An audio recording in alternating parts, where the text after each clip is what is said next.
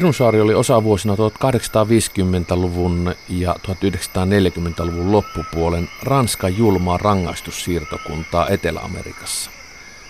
Vankilan toiminnan aikana Etelä-Amerikkaan koillisosa Ranskan Gajanaa lähetettiin 80 000 vankia ja vain murtoosa selvisi sieltä hengissä. Henri Sarrierin suomennettu kirja Papillon vanki nimeltä Papillon ja siitä tehty menestyselokuva, jossa on Steve McQueen ja Dusty Hoffman, oli mulle ensimmäiset kerrat, kun törmäsin tähän ja katsoin sen seikkailuelokuvan silloin aikanaan suurin silmiä ihailen. Se on 70-luvun alussa tehty ja klassinen vankila-elokuva. Mutta jos mietitään tuota Etelä-Amerikan koillisosaan, Brasilian pohjoispuolelle Ranskan Guyana siirtomaahan sijoittuvaa vankilasiirtojärjestelmää ja itse tätä Pirunsaarta, joka on vain pieni osa siitä saaristosta, reilu kilometri pituutta ja vajaa 500 metriä leveyttä saarella. Mä mietin, kun mä nyt toisen kerran luin tätä Papillon kirjaa ja katsoin sen myöskin sen Papillon elokuvan, että mihin ihmeeseen demokraattinenkin Ranska 1900-luvun alkupuolella on tarvinnut tällaista rangaistussiirtokuntaa, joka käytännössä tarkoitti vangeille kuolemantuomiota ja täydellistä eristämistä yhteiskunnasta ja läheisistä ihmisistä maapallon toiselle puolelle. Niin, se lähtökohdat ylipäätänsä, että ranskalaiset menivät tuonne, niin tulee jo 1600-luvun puolella, jolloin ranskalaiset sinne menee. Ja siihen liittyy silloin sitten, niin kuin usein tällaiseen ensimmäiseen kolonisaatioaaltoon liittyy tällaisia valtavia odotuksia. Sitä pidettiin paratiisina. Ja, ja siinä toivossa sitten todella suuria määriä alkoi muuttaa sinne Gajanaan 1753 vuodesta lähtien. Ja, ja siitä huolimatta, että ensimmäistä muuttoaallosta ensimmäisenä vuonna kuoli 12 000 ihmistä – kaikkiin niihin olosuhteisiin, tauteihin ja epäonneen, mitä tuollaisiin kuvioihin aina liittyy. Trooppiset sairaudet olivat ne kaikkein pahimmat niistä. Niin, niin siitä huolimatta siihen jäi tällainen, tällainen niin kuin, tietty kolonisaatiopyrkimys. Ja, ja näin tämä rangaistus saari-idean, se yhdistyy tähän kolonisaatioideaan sillä lailla, että, että viedään nyt nämä täältä, täältä Ranskasta sinne – jossa he eivät ole haitaksi Ranskan oman kuviota, mutta ne pystyy siellä tekemään tuottavaa työtä ja, ja, ja sitten myös, myös niin kolonisoimaan sitä aluetta. Ja sen takia näihin rangaistuksiin esimerkiksi liittyy tämä, tämä idea, että kun sä olit sen oman esimerkiksi yhdeksän vuotta ollut vankileirillä, niin sitten yhdeksäksi vuodeksi piti jäädä sinne maahan. Ja alkuhan tätä vahvistettiin vielä sillä lailla, että, että sinne otettiin naisia mukaan. Mutta siinä vaiheessa 1800-luvun loppupuolella – jos se oli alkanut 52 Napoleon kolmannen aikana, niin 1800-luvun loppupuolella tällaiset rotuopilliset ja eugeniikka-ajatukset tulivat paljon vahvemmin esille ja sitten alettiin niin pohdiskella sitä, että jos on niin rikollinen ja sitten siellä on nainen, joka on rikollinen, jos ne tekee lapsia, niin niiden täytyy olla myös rikollisia. Ja, ja tämän jälkeen tämä, tämä kolonisaatioidea ikään kuin näillä rikollisilla tehty kolonisaatio tai toteutettu kolonisaatio, niin se häipyi taka-alalle ja tilalle tuli tämä Ranskan puhdistaminen rikollisuudesta. Ja se niin takaa sitä, että kun sitä rikollisuutta nyt varmasti riitti, varsinkin suurimmissa kaupungeissa, siinä määrin ja sen verran pahojakin vielä, että kaksi kertaa vuodessa St. Martinista lähti sitten laiva Kajanaan ja näin niitä vuosien mittaan kertyy ainakin se 70-80 000 vankia, joista kolme neljäsosaa ainakin eri tiedot vaihtelevat vähän, mutta kolme neljäsosaa kuoli siellä. Eli Eli se oli tietyllä tavalla tämmöinen todellinen elinkautinen. Ja olosuhteet on ollut äärettömän ankarat. Ihmisiä on pidetty siis kahlittuna, yöllä kahlittuna kiinni sänkyyn ja työleirit on ollut viidakossa työskentelemistä puunhakkuuta. Kyllä, siis se on täysin sadistinen ympäristö, koska se on se väkivallalla ei ole rajaa ja rangaistukset ovat todella julmia ja pitkäkestoisia, ja että siihen liittyy tällaista kidutuksenomaista ja sadismiomaista kontrollia, valvontaa ja rangaistuksia. Eli toisin sanoen ei ollut helppoa toteuttaa sitä, eikä ollut edes mahdollista varmaan toteuttaa ilman, ilman sitä, että joutui väkivallan tai muun huonon kohtelun uhriksi. Nämä vankeusrangaistukset olivat siinä mielessä niin moninkertaisia vankeusrangaistuksia, koska sillä haluttiin korostaa sitä, että, että rangaistus on todella toiminut. Tämä kuulostaa, siis. tämä kuulostaa Natsi-Saksan keskitysleiriltä, mutta kysymys on siis Ranskan valtiosta, joka ylläpitää Pirunsaarella ja Ranskan Gajanassa, Etelä-Amerikan koillisosassa tällaista järjestelmää. Vanki nimeltä Papillon kirja ilmestyi 1969 ja Andy Sarrier, entinen Pirunsaaren ja tämän rangaistussiirtojärjestelmän vanki, on sen kirjoittanut, varastanut varmaan aika paljon monelta muulta sieltä, jotka on ollut vankia ja joistain muistakin teksteistä. Tämä kirja on kirjoitettu sillä tavalla, että se on hirveän paljon dialogia ja sitten hyvin vähän itse tätä vankilajärjestelmän analyysiä, joka on nyt, vanhempana yllätti, koska nuorena kun mä katsoin sekä sitä elokuvaa että tähän kirjaan tutustuin, niin se oli semmoinen seikkailun omainen, hyvin paljon konflikteja, tappeluita, pakomatkoja toisensa jälkeen, vankilassa selviytymisen keinoja, kenen kanssa käydään kauppaa, mitä vaihdetaan, kellä on puukko, kellä ei, minkälaisia liittoumia tehdään, näin edespäin. Ja tämä on siis Matti Proteruksen suomennos. Millä mielellä sä, Jari Sedekreen, kavi erikoistutkija ja Helsingin yliopiston dosentti, luit tätä kirjaa nyt? No mä olin myös vähän yllättynyt, vähän samalla lailla kuin sinäkin, että silloin poikasena 2-13-vuotiaana, kun tämä oli tullut luettua, niin sitä luki varmaan sillä seikkailukirjana, koska se jäi kyllä mieleen niistä kaikista mahdollisista kirjoista, mitä silloin tuli ahmittua. Ja, ja nyt kun tähän sitten palasi uudestaan, elokuva oli toki nähnyt tässä matkan varrella moneen kertaan, ja nythän tuli tämä uuskin versio, versio ja äh, se palautti tietysti enemmän mieleen, mutta kun alkoi lukea tätä, niin, niin yllättyi siitä, että eipä tämä kovin kummonen nyt sitten loppujen lopuksi ollutkaan. Että jotakin tässä, tässä niin 40 vuoden aikana on, on omassa mielessä ja maailmassakin varmaan tapahtunut, että tämä ei sillä lailla hätkähdytä. Tietysti mä oon lukenut Venäjän vankilakuvauksia ainakin 50 kappaletta, erilaisia vastaavia teoksia hyvin paljon, että on sillä jo vähän tottunutkin siihen, että se raakuus tai julmuus tai avoin, avoin tuota, niin kuin nykyään sanoisimme, rasismi tai seksuaalisuuden esille tuomiset, niin ne eivät enää, enää kyllä hätkäytä nykyaikaista lukijaa.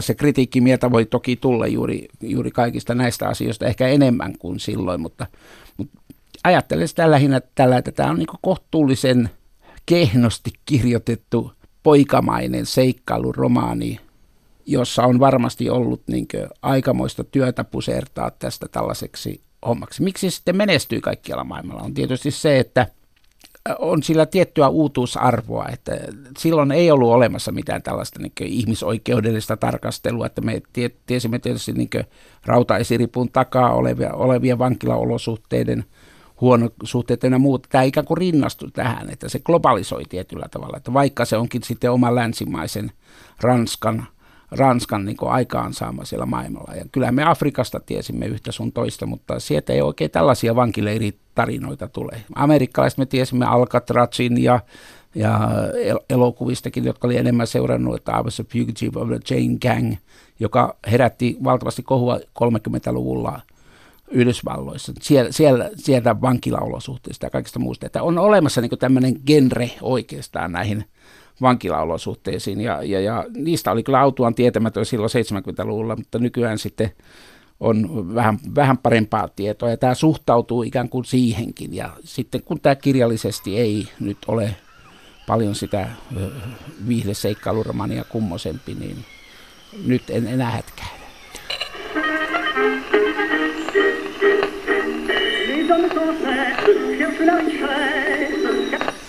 Paris, Paris brasé, Paris brisé.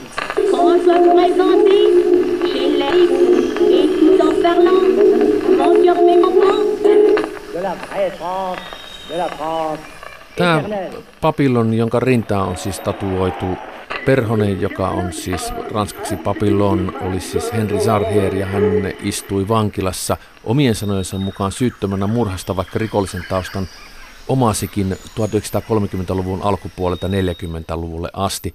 Pakeni useita kertoja, oli eristyssellissä ja sitten kun tämä oli suuri menestysromaani, tästä tehtiin tämä Steve McQueen ja Dusty Hoffmanin tähdittämä elokuva, joka on tietyllä tavalla aika romanttinen, vaikkakin julma kuvaus siitä vankilajärjestelmästä ja lopussahan Steve McQueen, joka on tämä nimihenkilö Papillon, sitten pakenee uskomattomalla tavalla sieltä lopullisesti vapautta ja Dusty Hoffman on sopeutunut ja jää sinne Pirunsaarelle elämään ja kasvattelemaan tomaatteja ja vuohipukkeja, kun siinä nyt sitten vähän on ympärillä.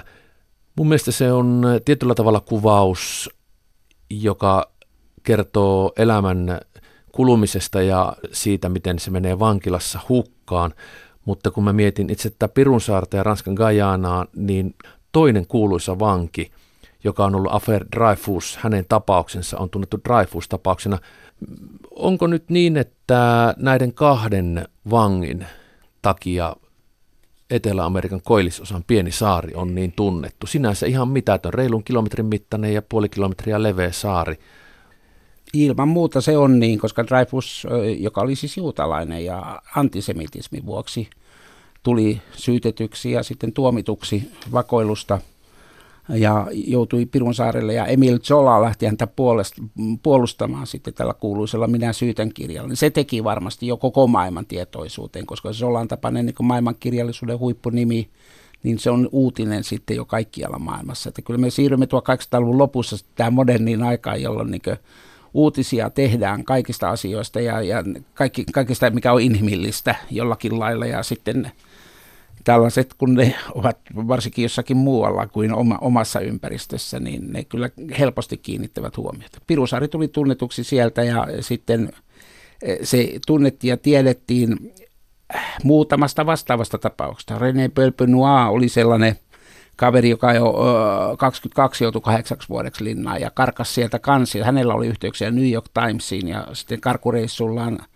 päätyi ikään kuin julkaisemaan sellaisia vihkoja, joilla, joilla hän oli elättänyt itseään, siis myynyt vangeille kertomuksia omasta, omasta elämästään ja, ja sitä, kautta, sitä kautta sitten tämä aihe tuli tunnetuksi sekä Englannissa että Yhdysvalloissa jopa virallisen politiikan taholla, että sitä Ranskaa ikään kuin – moitittiin tästä asiasta. Sillä lailla tämä Sharia ei ole, ei ole ainoa suinkaan, joka on täältä tullut kuuluisaksi. Sitten siellä oli näitä, näitä maalareita ja kuuluisia väärintäjiä ja muita, jotka mainitaan tässä, tässä Papilion kirjassakin, että oli, oli joitakin kuuluisia vankkeja, joita lehdistö seurasi ja sillä oli kiinnostunut.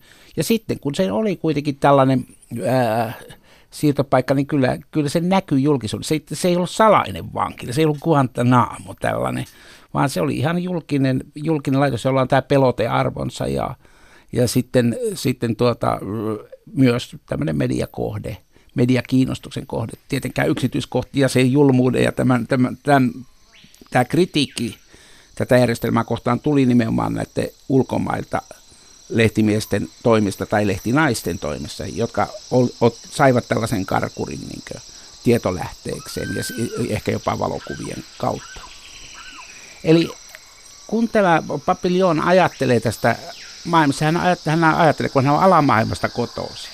Ja, ja sitten rikollisena tulee tuomituksi, tässä ei ole väliä sillä, oliko se tuomio oikea tai väärä, mutta joka tapauksessa murhasta tuomituksi ja lähetetyksi sinne Kajanan vankileireille ja sitä kautta vielä sille pahimmalle eli Pirun saarelle, niin, niin äh, hän ikään kuin tulee toimeen koko ajan äh, sivistyksen ulkopuolella. Ja, ja äh, tämä yksi tämmöinen jännä puoli tässä kirjassa on juuri se, että miten se suhtautuu tähän, tähän tuota, suljettuun järjestelmään, ulkopuoliseen maailmaan, sivistykseen. Ja hän sitten yhdessä kohdassa puhkeaa tämmöisen monologiin. Ja se menee näin, että päällikkö, mitä te tarkoitatte sivistyksellä, kysyn minä. Luuletteko, että hissit, lentokoneet ja maanalaiset junat tekevät ranskalaisista sivistyneempiä ihmisiä kuin nämä, jotka ovat ottaneet meidät vastaan ja pitäneet meistä huolta? Minun vaatimaton mielipiteeni on se, että jokaisessa luonnonvaraisesti elävässä olennossa täällä on enemmän inhimillistä sivistystä, henkistä suuruutta ja ymmärtämystä, vaikka heitä puuttuukin kaikki kehittyneen kulttuurin suomat etuisuudet. Mutta vaikka he eivät saakaan nauttia edistyksen hedelmistä, heillä on huomattavasti korkeampi käsitys kristillisestä armeliaisuudesta kuin kenelläkään niin sanotulla sivistyneellä ihmisellä. Minä ainakin arvostan enemmän jokaista tämän kylän lukutaidotota kuin jotain Sorbonnen tohtoria, joka joskus saattaa muuttua samanlaiseksi kuin syyttäjä, joka tuomitsi minut. Toinen pysyy aina ihmisinä, kun taas toinen on unohtanut, mitä ihmisyys tarkoittaa. Tämä on niin oikeastaan aika hieno puhe. Toisaalta siinä on se kostoelementti. Kaikista tulee samanlaisia kaiken maailman dosenteista tulee samanlaisia kuin se syyttäjä, joka hänet syyttömänä tuomitsi sille Pirusalle, mutta toisaalta vaikka tässä on niin aika ronskisti käsitelty juuri tämä niin rasismi, etni, etnisyyden, seksuaalisuuden eri muotojen niin maailma hyvin rosoisesti ja särmikkäästi, niin hän tässä ikään kuin irtisanoutuu totaalisesti kaikesta tällaisesta niin rasistisesta maailmasta ja puheesta. Ja, ja tämä tapahtuu sivulla 491, että sitä ennen on tullut 490 sivua, jolloin niin kuin, ei ihminen ole voinut olla ihan tar- varma siitä, ja varsinkaan 70-luvun tietämyksellä ja tietoisuudella. Ei voinut olla varma, että mikä, miten tämä kirjassa näihin asioihin suhtaudutaan. Mutta tässä pienessä monologissa se e, suhde sivistykseen tulee esille, ja se on aika moderni kanta. Ja aika rankkaa kritiikkiä myöskin Ranskan valtiota kohtaan siitä, mitä se tekee koloniasoimalla Ranskan Guyana ja yhden pienen osan Etelä-Amerikan pohjoisosasta. Kyllä, ja koska tässä kirjassa ei ole mitään varsinaista yhteiskuntakritiikkiä tai mitään muuta, että se tulee niin kokonaan tämän niin rikollisuuteen suhtautumisen, rikollisuuden, vankileiden, näiden kautta se asia. Tämä on niin yhden asian kirja siinä mielessä, mutta tässä kohti se niin yltyy tällaiseksi yleishumanistiseksi ää, lausumaksi, jolla on kestävyyttä varmaan niin myöhemmässäkin arviossa. Luulisin, että melkein kaikki on kohtuullisen samaa mieltä, jos eivät kohta näin jyrkästi ota kantaa tähän. Ranskan Guyana ja se Kouroon pieni kaupunki ovat nykyään sellaisia paikkoja, joista lähetetään Ariane kantoraketteja avaruuteen. On lähetetty jo vuodesta 1964 lähtien, mutta itse tämä rangaistussiirtokunta ja vankilajärjestelmässä Gajanassa lopetettiin vuonna 1946. Mitä sä luulet, Jari Sedekreen syyksi siihen, että se juuri lopetettiin 40-luvun puolen välin jälkeen. Toinen maailmansota oli tietenkin loppu. No, Ranska oli tietysti ollut miehitetty. Ja, ja Vichin Ranska oli toiminut siellä omalla tavallaan. Heillä oli niin vankileirijärjestelmä, keskitysleirijärjestelmä, juutalaisia oli kohdettu ja viety Saksan keskitysleireille ja muualle. Oli varmasti tämä tilanne, että Ranskan maine ei kestänyt enää tilannetta, jossa sillä on tällaiset valtavat kolonisaatioon perustuvat selkeästi ihmisoikeuksia vastaan toimivat vankileirijärjestelmät. Ja se suorasti uskoisin, että vaikka en ole tutkinut tätä asiaa, mutta uskoisin, että, että se on niin pakotti Ranskan tekemään tämän kaltaisen ratkaisu, joka, joka oli luultavasti helppo myös siksi, että, että olihan se aikaansa elänyt. Että ei ollut enää sitä kolonialismi tarkoitusta ja pyrkimystä, vaikka Ranskalla siirtomaita riitti vielä pitkään sen jälkeenkin. Niistäkin suuri osa vapautuu siis viimeistään 60-luvulla sitten, mutta sotien kautta sekin tapahtuu. Ja sitten toinen on se, että tämä ajatus rikollisuuden puhdistamisesta ja muusta niin oli käynyt jotenkin itsestään mahdottomaksi, että ei se karko, karkotusjärjestelmällä synny. Thank you.